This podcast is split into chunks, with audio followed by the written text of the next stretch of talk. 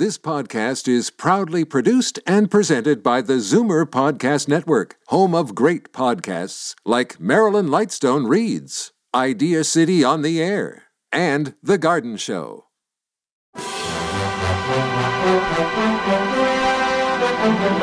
It's Zoomer Radio's Theater of the Mind with Frank Proctor.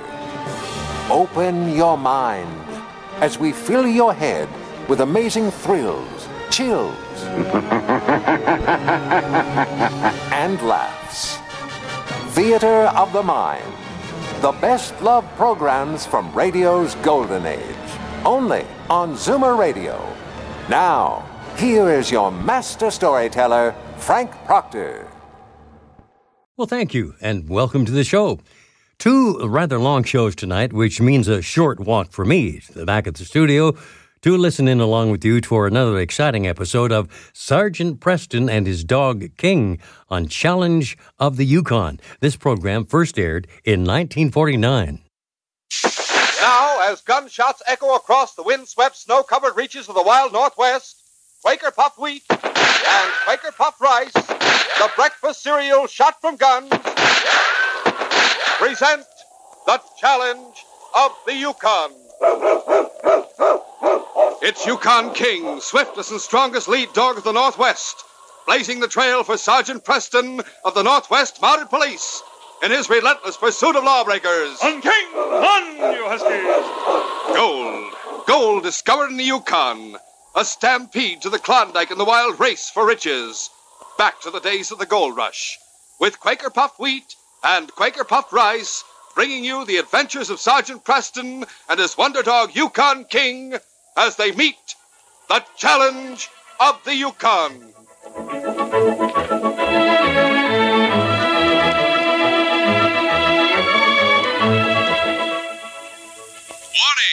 Calling all fellas and girls. Listen carefully. Nutrition authorities say breakfast should furnish from one quarter to one third of the day's total food requirements. So eat a good breakfast. Eat a better breakfast. Eat a cereal. Yes, you can't go wrong if you eat plenty of cereal, fruit, milk, bread, and butter. So tomorrow, enjoy a bowl full of delicious Quaker puffed wheat or Quaker puffed rice topped with milk or cream and fruit. There's no beatin' this eatin' for tastin' swell. What's more, for added health benefits, crisp, tender wheat or rice shot from guns furnishes restored natural grain amounts of vitamin B1, niacin, and iron. Yes, and talk about good. Just try try 'em. You'll love to eat Quaker puffed rice. and Quaker puffed wheat.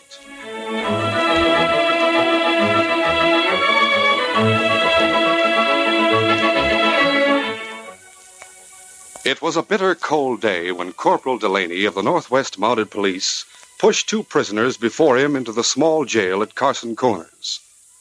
The Mountie had come a long way that day, and his face was blue with cold, and his eyes heavy from lack of sleep. Zeke, the old jailer, poked up the fire in the big stove as the corporal put the prisoners into the empty cell. I'll have this place hotter than a Dutch oven in a few minutes, Corporal, so that you can thaw out. You got some tea on your sled out there. I can heat up some water for you. Thanks, Zeke. Maybe you better make some tea for the prisoners, but I'm going on over to the cafe and have an early supper and turn in. Sleep is the only thing I'm interested in. I don't suppose you've slept much lately, having to guard two prisoners all the way from Moose Creek. I was mighty glad to get here, I'll tell you. My job's finished now, though. I'm going back to my station in the morning. Sergeant Preston will pick those men up and take them to Dawson. Oh, Ah, this fire feels good. I sure be glad to see the sergeant. When do you think he'll get here? I don't know exactly, but I imagine he'll get here in two or three days. In the uh, meantime, keep a sharp watch on those two in the cell. They're tricky. You have a lot of trouble with them? That's why I couldn't get any sleep. They tried to escape twice. They know they're going to hang for murder, so they're quite desperate. Well, don't you worry. I'll watch him. I'll deliver him to Sergeant Preston when he comes. My wife will be glad to hear that the sergeant's coming to town. She likes him and always has him to supper. I know she'd be glad to have you eat with us tonight, Corporal. If you can wait long enough for her to cook it. Now, that's nice of you, Zeke, but I'm afraid I wouldn't make very good company. I'd probably fall asleep in my plate. I'll be getting along now. Well, I might as well walk over with you. I can help you unharness the team and feed 'em while Joe gets your supper going. I'll bring the prisoners their supper, too. I imagine they're hungry, all right. And I'd welcome some help from my dog team. Come along. As Corporal Delaney and Zeke left the jail, one of the men in the cell rose from the cot on which he'd been sitting. Mike Horton was big and towered over the French Canadian who stood near the cell door. His big hands covered with red hair, Mike grasped the bars of the door and shook them fiercely. Maybe I can break one of these bars loose, huh? Ah, the bar's too strong, even for you. We gotta get out of here if we want to save our necks. Yeah, we freeze or starve with no supplies. I'd rather take a chance on that than have my neck stretched by a rope. Don't worry. If we get out of here, we'll get supplies. How you get out? That old dodo of a jailer ain't very smart. If he comes too close to these bars and I can get my hands on him, I'll bet we go free. You hear what Mounty tell him? He say to watch you. Yeah, he said the money that's coming for us will be here in about three days. That gives us a little time for the old man to get careless. He's just got to do it once. Yeah. Well, me, I'm tired. Food and sleep tonight for me. That's all. Yeah, good sleep is what we both need. Some hot food. When that old geezer gives us our dinner, I'm going to be watching him. I'll find out where he carries his keys and how careless he is. And tomorrow night, we'll know just what to do. You think tomorrow night we try to escape? You're with me, ain't you? You'll try and make a break with me tomorrow night. Yeah, I can lose nothing. Starve or freeze or hang. There's no choice. If we get out of here before that other money gets to town, we don't do any of them. We'll get free and get out of the country. I got a plan. Tomorrow we plan. Tonight, we sleep. The early winter darkness had fallen as Sergeant Preston drove his dog team into town the following evening. As he neared Zeke's cabin close to the edge of town, his big lead dog King slowed his pace, and the sergeant chuckled as the dog halted in front of it. Oh, you Huskies, easy now. I thought you'd know where to stop. You want to go in and see Zeke and Molly, don't you? You never forget places that have nice, juicy bones waiting for you. Well, come on. I was going to stop here anyway.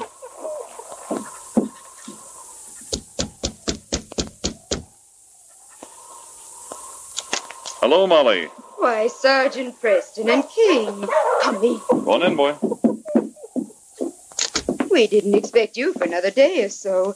Zeke said you'd probably be here in about three days. And Corporal Delaney got here with the prisoners. Oh, yes, they're safe in jail. Zeke's down there now getting the supper for them. Oh, now take off your parka and sit near the stove and get warm. Thanks, Molly. Oh, King, I'm glad to see you. Made better time than I expected. Good thing I did. It's starting to snow. We're likely to have a heavy storm before morning. But you stay to have supper with us.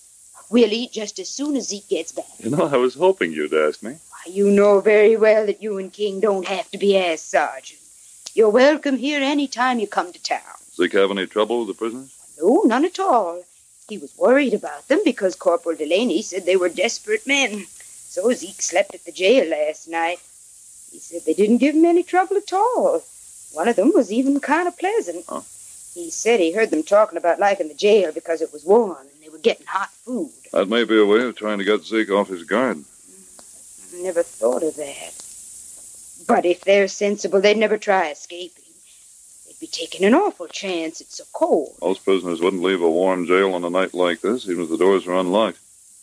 But you must remember, these men are going to hang. They might be willing to risk freezing. Uh, Zeke is watching. He plans to sleep there again tonight, but he's coming home for supper. He takes them their supper from the cafe. It's closer. Zeke can sleep at home tonight. I'll sleep at the jail. Oh, uh, speaking of supper, I better go out and feed my dogs. You going to leave them here tonight? No, I'll leave them in harness, take them with me. There's a place for them behind the jail. Inside the jail, Mike and Louis waited restlessly for Zeke to return from the cafe with their supper. Louis was nervous, and his hands picked at the blanket covering the cot on which he sat. It's cold. It is bad. With no supply, we freeze. We're going tonight if we get the chance. That Mountie may get here sooner than they expect, and don't worry about supplies. When we set fire to the jail, everyone will come running here. We take what we please from the cabins at the edge of town. Yeah, if everything works as you plan. But maybe no. Well, old Zeke ain't as careful as he was. When he gave us our dinner this noon, I could have grabbed him, but I couldn't risk being seen in daylight. Tonight, they'll be sure we burned up with the jail. They won't even start looking for us. they'll be sure we're dead along with old Zeke. Quiet. Here comes. Well, here's your dinner, boys. Hope it's still warm. I hurried as fast as I could to keep it from freezing solid. It's getting colder and it looks like a storm's blowing up. Well, thanks, Zeke. I'm getting hungry. Yeah, maybe I can help you, huh? Let go of me! Let go! Yeah, be quiet or I'll break your arms. Louis, get his keys. Hang it on his belt. My arms, let go! Pull him closer to the bars. You can reach him now. Get his gun, too. I got him. Now, here. He's gone. Yeah, get the door open, hurry. Right. Then let him have it with the butt of the gun. No, no. Hurry, I can't hold him all night. My arms! They'll get you for this! Yeah. You'll freeze on! Oh. I'll spill the oil out of the lantern. You get matches out of Zeke's party.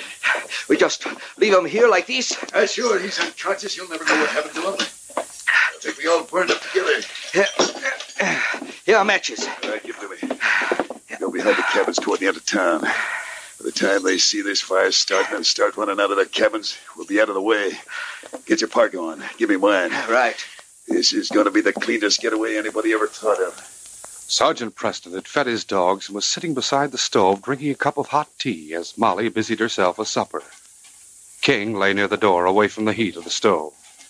Molly looked at the old clock on the shelf. Zeke should be home any minute now. Want some more tea, Sergeant? No thanks, Molly. This warmed me up nicely. What's wrong, King? Maybe hear Zeke come in. Here's something. Listen.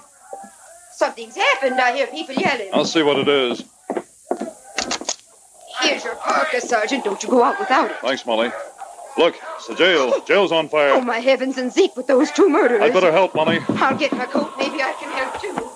As Sergeant Preston, with King running beside him, approached the burning building, he saw the small group of men outlined against the flames, staring helplessly. Zeke and the prisoners got out. Barely seen them. Ned James saw the jail afire, but by the time we got here, we could see there was no use trying to put it out. You mean Zeke might be in there? He must be. And there were two prisoners locked in the cell. I'm going after them. It's too late, Sergeant. That roof's gonna fall any minute I've now. got to try it. I'll put this muffler over my face. Back, King. Stay here, boy. Do you hear? Down. I'm going to get Zeke. Stay there, boy. He's crazy to go in there. That's the last we'll see of that, Molly. His dog knows it too. Quiet, old boy. Sergeant gave you orders to stay here. As Sergeant Preston entered the flaming building, the smoke rose around him in blinding clouds. He held his breath and staggered through it, his face protected by the woolen muffler. But the heat seemed to sear his eyes, and water poured from them. His lungs bursting for air, he drove himself forward and heard the ominous crack of a beam of flaming wood above him. It was then that he stumbled over a figure lying on the floor in front of him. The smoke stung his eyes, but he fumbled for Zeke's arm and, bending, lifted the body to his shoulders and lunged toward the door. The burning timbers behind him crashed.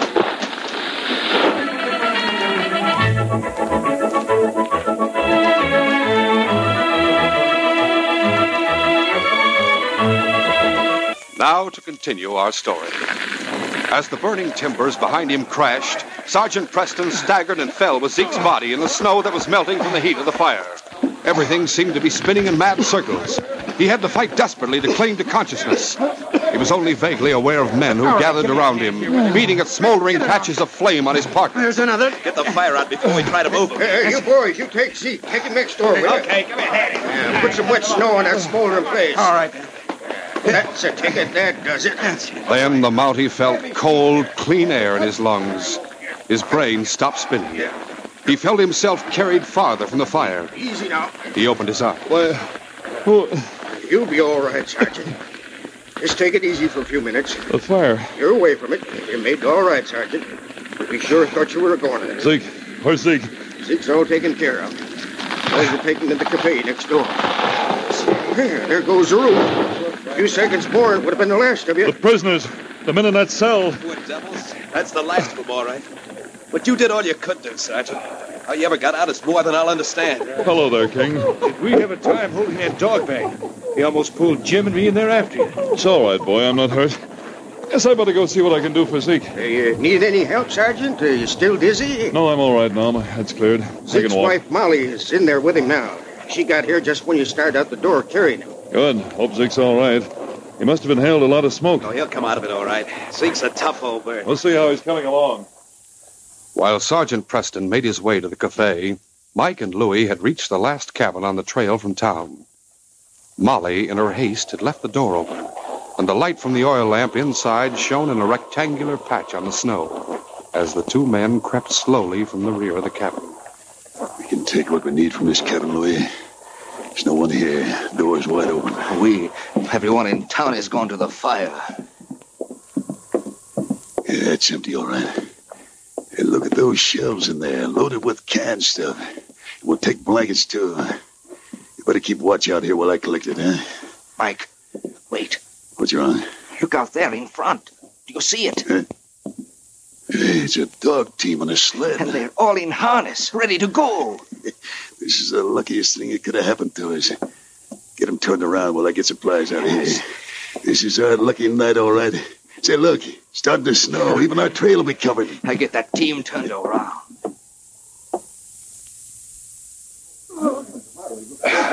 Back in the cafe, Sergeant Preston and the men were giving Zeke artificial respiration.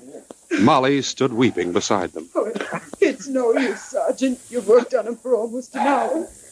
It's no use. We're not giving up yet. Uh, you better let me take over for a while, Sergeant. You're all worn out. All right, Jim. Come on.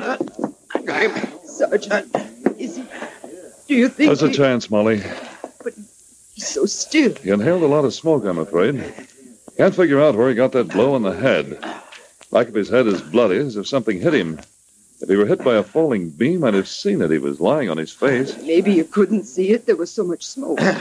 Sergeant, look. I think he's coming round. Keep working, Jim. Oh. We've done it, Molly. He's breathing. Oh, thank heaven. Is he coming too, Sergeant? I didn't think there was a chance. I thought he was done for. You boys better go in the other room. He needs all the air there is in here. Thanks for your help. Call us if you need us. Right. We'll be out here. All right, Jim. You can stop now. Lift him over on the cot.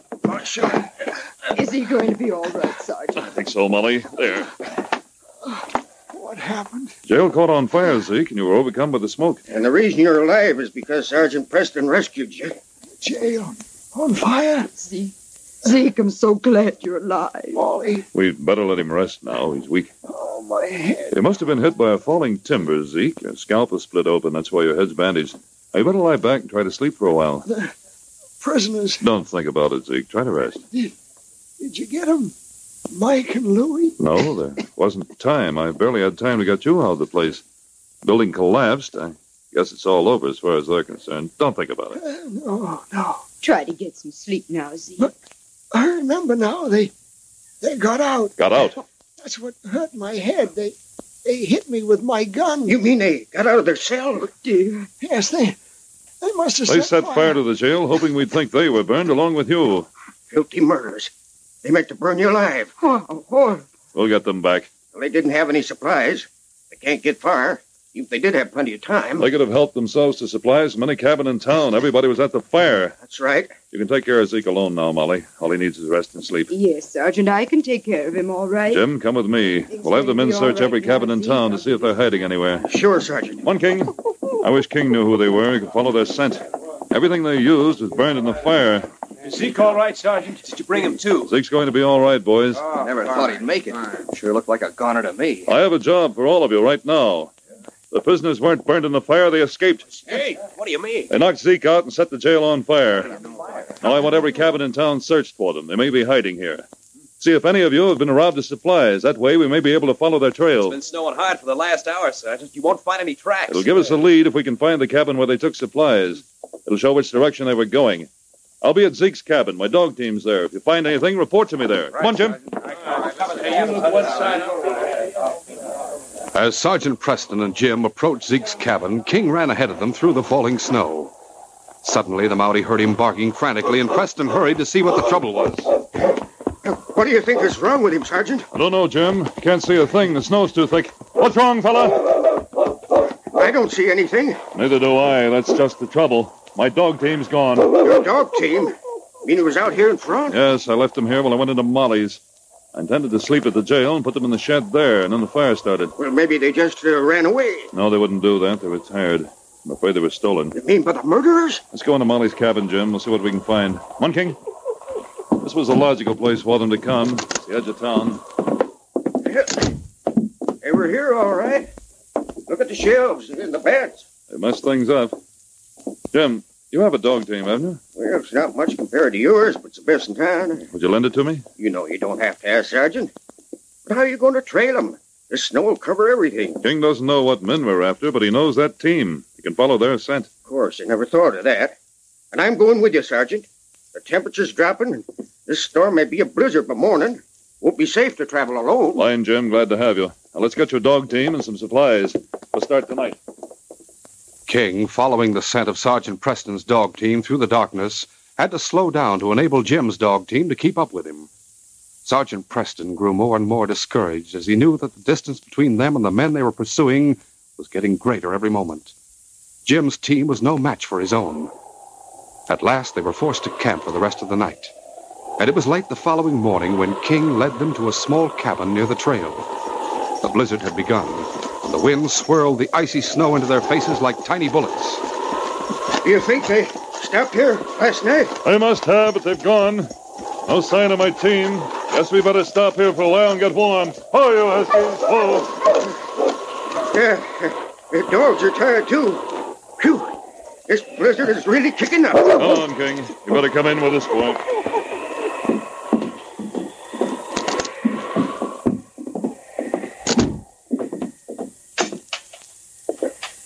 There's a little fire left in the stove.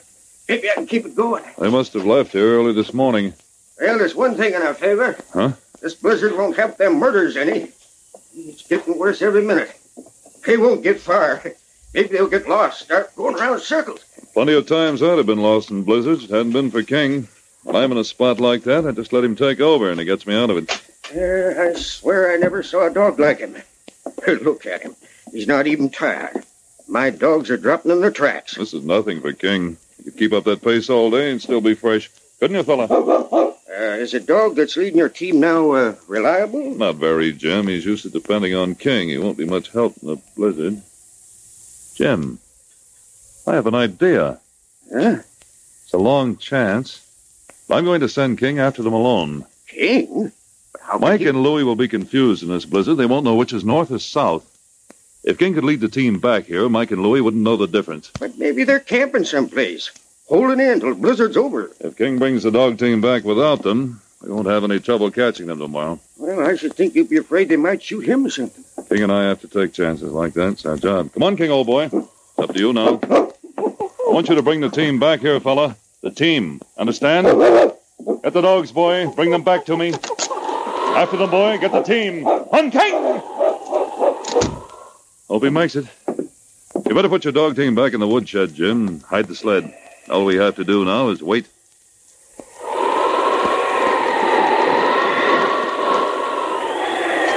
The blizzard had increased, but Mike and Louie kept going, their heads bent into the wind. At last, Louie protested. I think we're off trail. That lead dog he does not know where to go. Got to trust him. They lead us to a cabin or something. Can't stop here with no protection. I can't tell whether we're going north or south. Maybe we go round and round in circle. Hey, you hear that? You hear a dog? Listen. We. Look, there. That is big dog. Maybe he's lost. Look at him. He's getting in front of the team. Yeah. He's breaking the trail for him. Maybe he's somebody's lead dog. You think we should harness him? Oh, he's doing all right. Hey, look at the dogs. They're speeding up. Maybe he'll take us to somebody's cabin, eh? I hope so. Cannot go much longer. Mush! Mush! Get along there! It was a few hours later, and Sergeant Preston paced the cabin nervously as he listened to the howling wind outside. Jim lay asleep on the cot. Then suddenly, the Mountie heard the sound he'd been waiting for. Jim! Jim, wake up. That's King. What? What? King's brought the team back. I told you he would. Well, I'll be. You going out there now? No, we'd better wait right here for a minute. If the men are with him, they'll come in. I want you. I'll get him. Let go. Let go.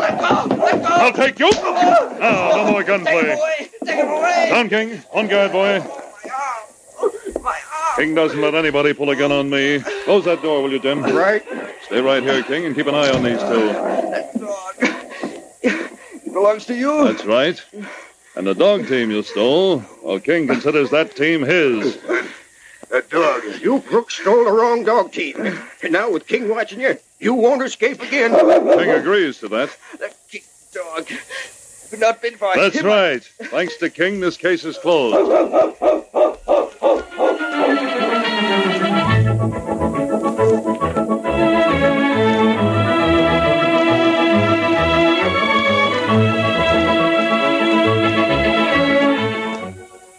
In just a moment, Sergeant Preston will give you a preview of Wednesday's program.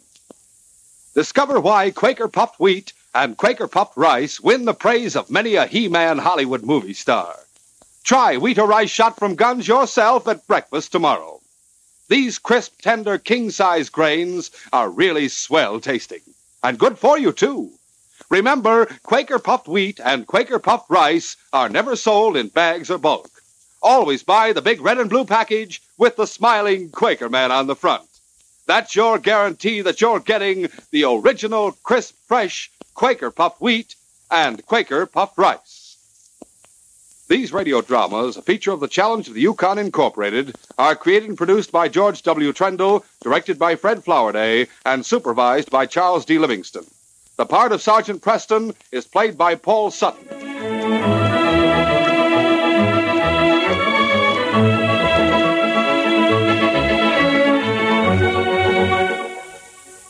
For a delicious hot breakfast, eat Quaker Oats.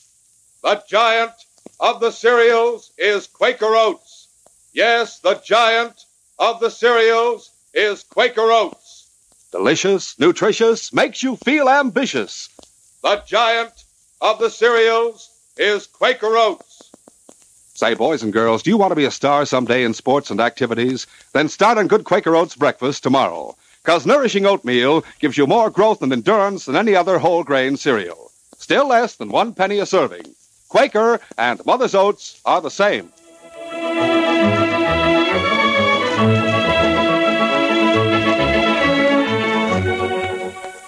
The Challenge of the Yukon is brought to you every Monday, Wednesday, and Friday at this same time by Quaker Puff Wheat and Quaker Puff Rice, the breakfast cereal shot from guns.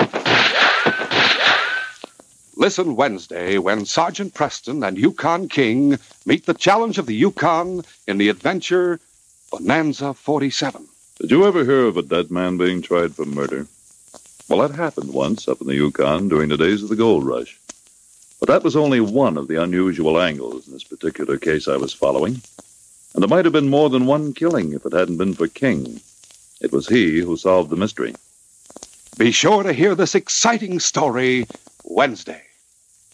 Till then, this is Jay Michael wishing you goodbye, good luck, and good health from Quaker Puffed Wheat and Quaker Puffed Rice.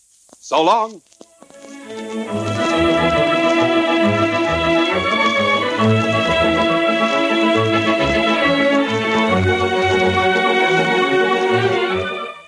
Stay tuned for The Bickersons next on Theater of the Mind. Let's go back to 1946 in an episode of The Bickersons starring Don Ameche. From Hollywood, it's Drene Time.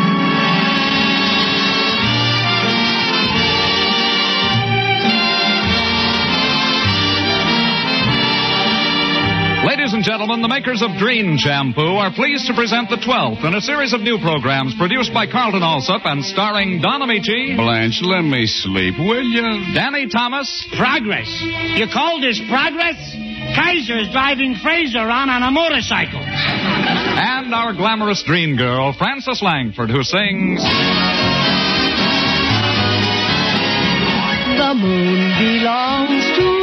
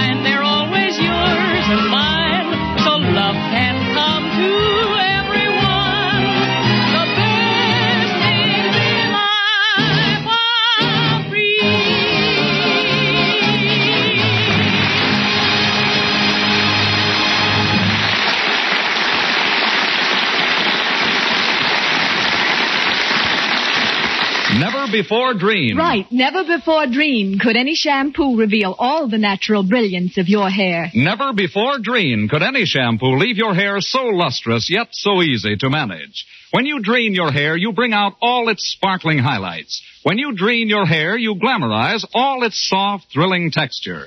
And when you Drene your hair, you remove all luster-dulling soap film and unsightly dandruff.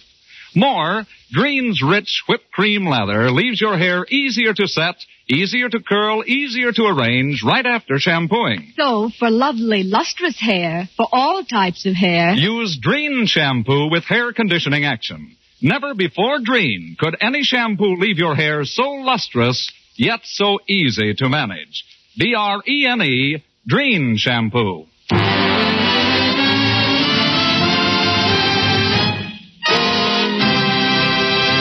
And now here is your host for the evening, Don Ameche.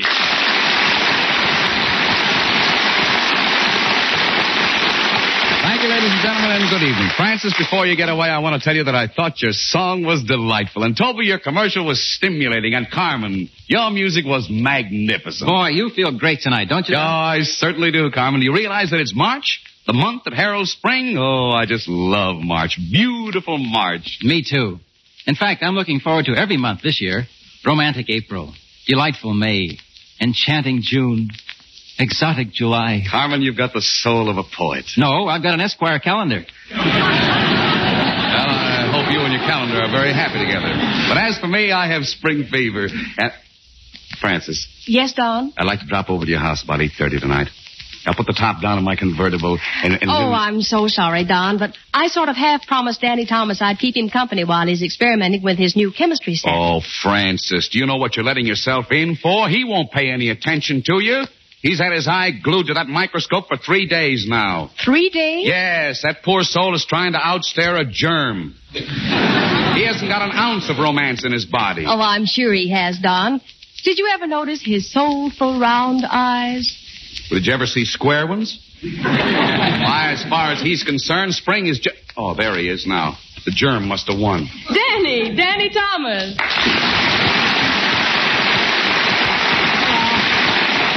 Hello, everybody. Isn't it wonderful, Danny? What's wonderful? Spring will soon be here. It will? Yeah, can't you feel it? Can't you feel those soft, balmy breezes? Does something to a man, eh, Danny? Oh, I know just what you mean, Don. You do? Yeah, it makes you want to get out the old kite and fly the tail off it, boy. Say, uh, uh, Danny, have you have you ever thought about girls? Oh, girls. They fascinate me every time I see them walking down the street in their dainty open-toed shoes. Sure, I, I think about them a lot. What do you think about them, Danny? Won't their toes ever get cold? Look, Danny, when a fella's your age, he doesn't spend all his evenings reading popular mechanics or building a speckled bird's egg collection. Doesn't romance mean anything to you? Of course it does, Don. If I may quote from the classics, in the words of the immortal Hildegarde.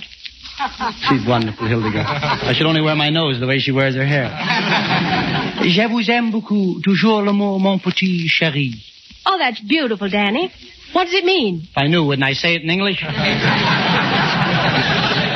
You see, what did I tell you, Frances? Danny, you ought to get yourself a girl. ah, love is only for women. I've heard of a few men who are interested in it, too. but I'm afraid there'll never be any romance in your life. Ah, I guess you're right, Don. I'm kind of like parsley on a piece of fish. I look all right, but nobody wants me.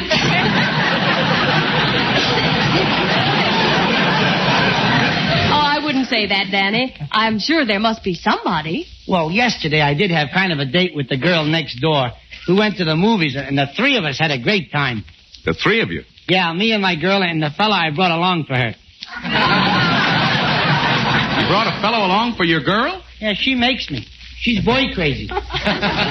Obviously. he wasn't much of a fella, though. A little on the dumb side.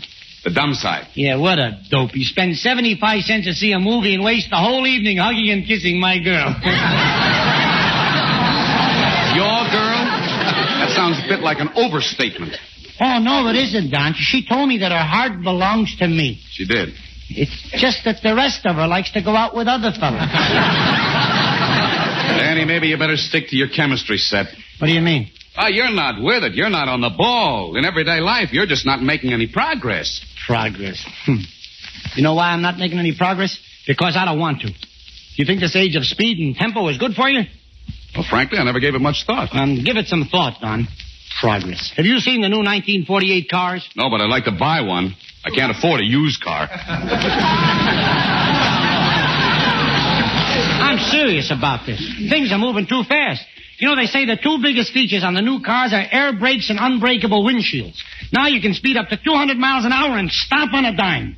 Then you press a special button, and a putty knife scrapes you off the windshield.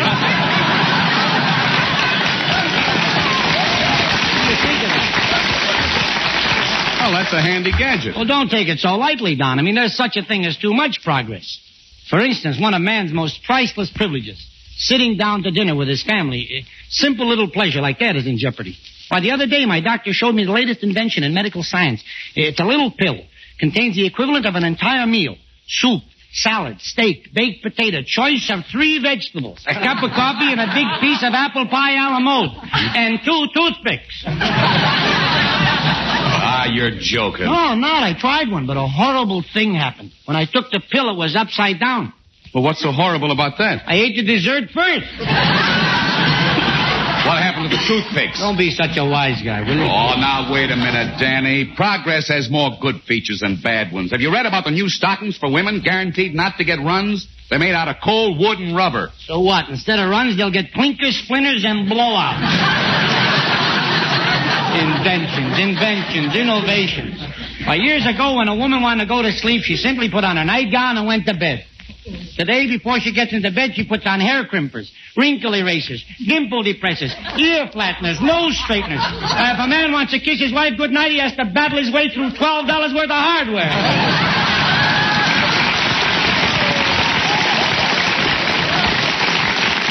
You know, Danny, you got me convinced. Let's both go back and play with your chemistry set. Now you're talking sense, Don. Progress is all right, but it has to be harnessed. Now, look, I'd like to show you my new formula. It'll revolutionize present day living. What is it? Beverage. Uh, what's it made of? Shh. Liquid. Mm, a liquid beverage. Yeah, I'll tell you about it. Now, with study and forethought, and research and more thought, I have discovered something new. My magic elixir is a wonderful fixer of anything that's wrong with you. I'll bottle it and I'll attain fame. The whole world will honor my name.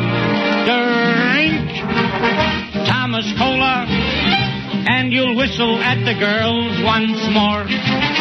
If you're half alive and you're 95, Thomas Cola makes you feel like 94. Mm, Drink Thomas Cola. It has sparkle and it's cool and keen. I can't rave enough. You will love the stuff unless you don't like the taste of kerosene. Now, if you're looking drawn and you're feeling duller, you really have no excuse. Thomas Cola will give your cheeks some color. Purple, blue, and chartreuse. Drink Thomas Cola. Fill your glass and take a healthy slug. It's a real surprise, makes your spirit rise, while the rest of you just lies there on the rug.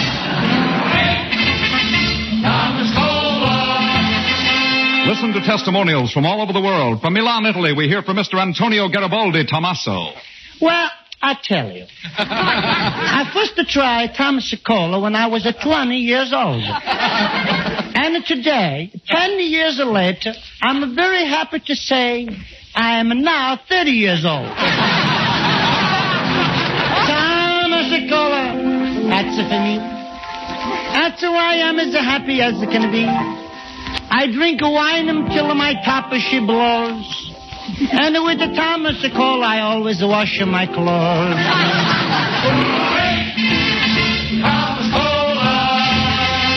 And now we hear from the Earl of Thomas, one of the leading literary lights of England, being interviewed. Milord, if you had your choice, would you select wine or Thomas Cola? Wine or Thomas Cola, you say? Well, my lady, Wine, when aged in casks of choice oak, pervades my spirit like exotic incense. A thousand violins throb in my head. I am wafted in fleecy clouds to the seventh heaven above the seventh heaven. I respond to its delicacy of flavor with the infinite me that has existed throughout the eternities. Whereas, my lady, Thomas Cola. Yes? Yes? Thomas Cola makes me burp.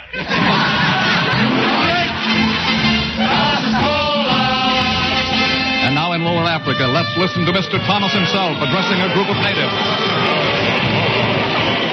Ogla Ugwa Wambo Bola Zango Bango Thomas Cola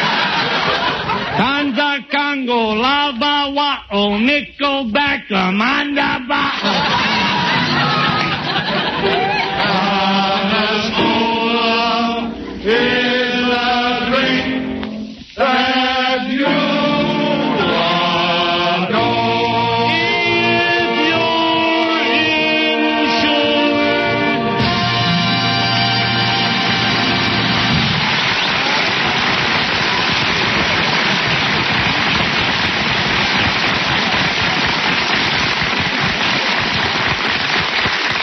Not 50, not 75, but 100% true. Yes, it's 100% true. Drene shampoo actually reveals all the natural sparkle, all the sheen, all the dazzling brilliance of your hair. Right. Never before, Drene, could any shampoo leave your hair so lustrous. Now that's because Drene is not a soap shampoo, so can't leave dulling soap film on your hair to hide its natural beauty.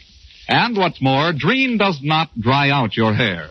Instead, its fragrant, freshening whipped cream lather leaves your hair sublimely smooth, beautifully behaved, easier to set and arrange right after shampooing. And Drene removes unsightly dandruff the first time you use it. So, for lovely, lustrous hair, for all types of hair, dry, normal, or oily, use Drene shampoo with hair conditioning action. Use Drene at home or ask for Drene at your beauty shop. Buy Drene at all drug department or 10 cent stores in the familiar blue and yellow package. Remember, never before Drene could any shampoo leave your hair so lustrous, yet so easy to manage. Yes, your hair can have that dazzling sheen the very first time that you use Drene. Yes, your hair can have that dazzling sheen the very first time that you use Drene.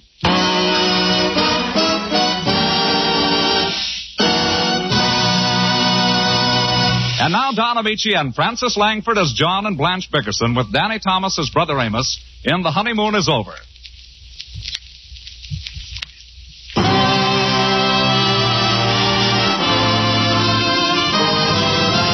And here is lovely Frances Langford with a special arrangement of Sonata by Carmen Dragon and the orchestra. Sonata,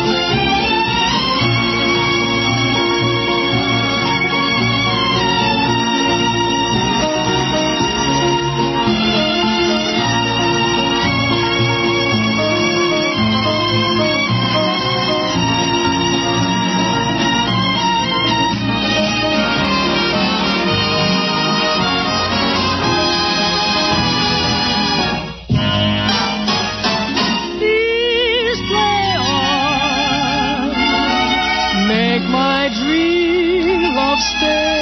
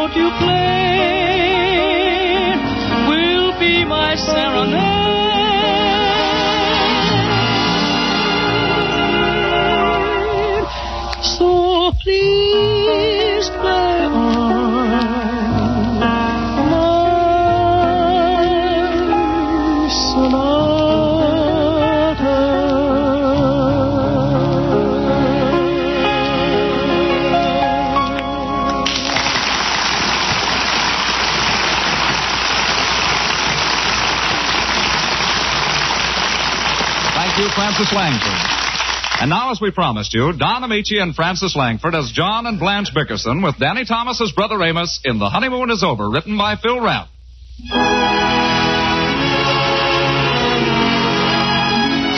The Bickersons have retired. Mrs. Bickerson wrestles the bedclothes in sympathetic agony as poor husband John, victim of a rare type of insomnia which manifests itself in alternate periods of coma and narcolepsy, reaches the crisis during an acute stage of the ailment. Listen.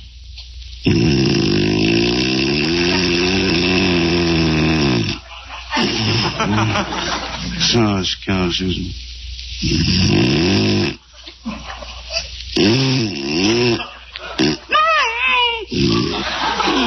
Oh dear, now he's scaring himself to death.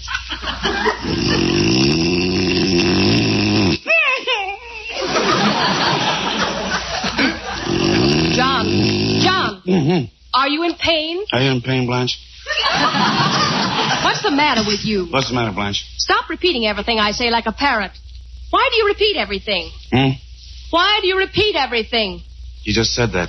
I know I did. Why do you repeat everything? Keep repeating everything like a parrot. Very funny. I'll bet you're a riot with those broken down friends of yours. I never want them in this house again. None of my friends have ever been in this house. Why not? Are you ashamed of me? I'm not ashamed of you. Then why don't you invite them here? Because they're a bunch of bums. They're not bums. When we got married, I gave up all my girlfriends. Why don't you do it? Okay, I'll give up all your girlfriends. I wish we could meet some nice people. You should belong to a lodge or something. Why don't you join the Elks, John? I'll join next week. You say it, but you won't do it. Why don't you join now? What? Go on, get up and join the Elks. Blanche, are you out of your mind? It must be three o'clock in the morning. It's only half past two. Oh, why don't you let me sleep? You know I have to get up early. I won't let you sleep. Because if you sleep, you'll snore. Then you'll wake me, and I'll wake you, and we'll argue, and I won't get any sleep. I promise I won't snore. You always snore. Week in, week out. On Monday you snore. Tuesday you snore. Wednesday you snore. Thursday you snore. Friday you snore. Saturday you snore. So what do you do tonight? Oh, what's the use?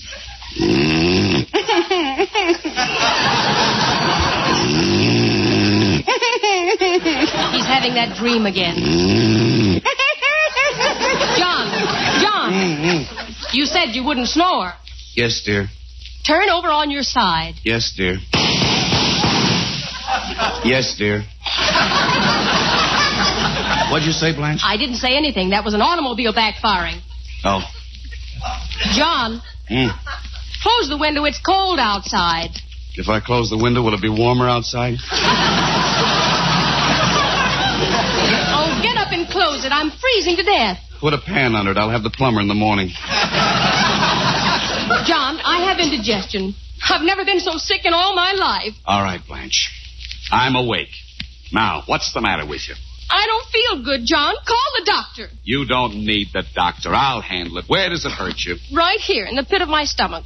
It's a shooting pain, and it comes about every five minutes. How long does it last? At least a quarter of an hour. How can it last a quarter of an hour if it comes every five minutes? Oh, don't yell at me. I'm sick. If I say the pain lasts a quarter of an hour, then it lasts a quarter of an hour. Okay. I think it's that dinner we ate at the Gooseby's.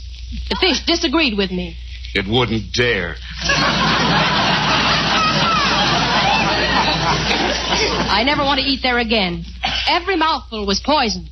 And the portions were so small. Why, you ate like you were condemned. Well, you have to be polite when you go to dinner. I wish we hadn't eaten anything. I'm suffering so. Call the doctor. Oh, now don't get hysterical. It's just indigestion. I know how to treat it. I'll fix you some hot ginger ale and oatmeal. Hot ginger ale. Make a new man of you. John Bickerson, I don't want any of your insane remedies. You'll treat me for indigestion, and I'll probably die of liver trouble. Listen, if I treat you for indigestion, you'll die of indigestion. now, do you want me to help you or not? Not if you're going to yell at me like that. You wouldn't yell at Gloria Gooseby if she got sick. Now, don't start with Gloria Gooseby. I saw you two at the dinner table playing footsies. Footsies. You were so flustered when she smirked at you, you couldn't eat. I was not flustered. Then why did you put gravy on your ice cream? I always put gravy on my ice cream. I love gravy on anything, and you know it. A likely story. Ah, And the gown that woman was wearing. She ought to be arrested. I think she purposely swallowed that fishbone so you could stroke her back. I didn't stroke her back, I patted it. I'd have done that if she hadn't swallowed the fish bone. I mean, if she hadn't been wearing that gown. I don't know how Leo stands for it. He's such a wonderful man, and Gloria's always playing sick around him just to get sympathy. Uh, A lot you care what happens to me. Every time Gloria gets a headache, Leo hugs and kisses her and fawns over her. Why don't you do that? I'm never there when she has a headache. I mean, why don't you fuss over me? Now listen, Blanche, you're not sick and you know it. Well, I'm depressed. You're going out of town tomorrow, and I'll be so lonesome I'll die. I'm only going overnight. I'll be back on Tuesday. If you cared for me, you wouldn't leave me. I'm not leaving you. I have to go on business, and I won't be gone over 24 hours. Suppose a burglar breaks in the house and finds me. It'll serve him right. now let me sleep, please, Blanche. I have to make an early train. We've never been separated before. I'm afraid absence will conquer your love. Oh, no. The longer I'm away from you, the better I'll like you. I don't like the way that sounded. Well, what do you want me to say? What do you want me to do? Say absence makes the heart grow fonder. Absence makes the heart grow fonder. That's the most stupid saying in the world. What? Look at what happened to Mel Shaw. He left his wife alone for two weeks, and now he's the unhappiest man alive. And you know why? She was still there when he came home. She was not. Louise got lonesome, and she ran off with the upholsterer. When Mel came home and found out what happened, he went right out and got so drunk they had to take him to a sanitarium. Why, he ought to be ashamed of himself. Why? A man should wait at least a week before celebrating. Good night. Don't be so smart. You might come home and find things changed, too. Mm-hmm. Go on. Stay away from home for a month.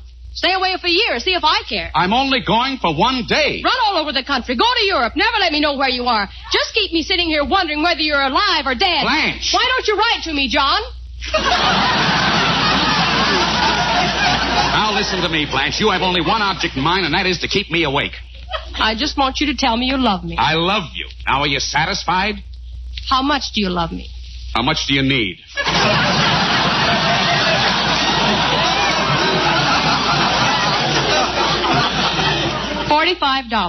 I saw the most stunning hat, John. If I get it, I'm sure I won't feel so depressed. Forty-five dollars for a hat. That's a fine cure for depression. That'll start one. Women need those things to cheer them up. Look at Clara, my oldest sister. Every time she's in the dumps, she buys a dress. I figured that's where she bought her clothes. I'm not giving you forty-five dollars for any hat, and that's final. Now let me sleep. Oh, I hate you. How my mother begged me not to marry you. She pleaded with me not to marry you. Your mother told you not to marry me? Yes, she did. Dear heaven, how I've misjudged that woman. Oh, you'll be sorry for this, John Bickerson. You just wait and see. Oh, please, Blanche, I'm so tired and I have to make a seven o'clock train. That means I have to get up before six. Why do you need so much time? Well, I have to pack my suitcase, don't I? You haven't got a suitcase. Oh, I have too. I bought a brand new one yesterday. It's in the closet. No, it isn't. Yes, it is. I put it there last night. I took it out this morning. What? Amos borrowed it. Oh, Blanche, he didn't. You didn't let that weasel take my brand new suitcase. I've never even used it. Don't scream so. You can carry your stuff in a paper bag. Paper bag. My suits will get all wrinkled. No, they won't. Amos borrowed them, too.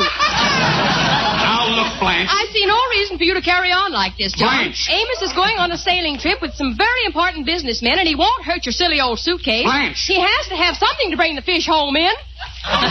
He's going to carry fish in my suitcase, and I have to put my clothes in a gunny sack. Well, stay home then. I can't stay home.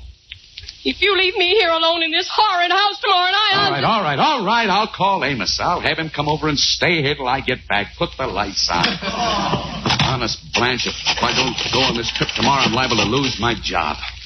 Hello? Amos, this is John. Hi, Jocko, what's new? Say, I, I want to ask a little favor, Amos. I have to go out of town tomorrow, and Blanche is afraid to stay here alone. Could you come over and spend the night? What's in it for me? What a chiseler. Is it worth a double sawbuck, Jocko? Okay, $20. And all the bourbon I can drink? All the bourbon you can drink. And can I bring a couple of friends over? Bring some friends. Take a note, you won't back out, Jocko. I give you my word of honor. Okay, I'll be over tomorrow. Uh, wait, Amos, when you come over, uh, uh, you might bring my new suitcase with you. I might bring it, but I won't. Because I already hocked it. Good night, Jocko. Ooh, how I hate that man. You see what you make me go through just because you pretend you're scared to be alone? I'm not going to be alone. What? Mother's coming over to stay for the rest of the year. Good night, John. Oh,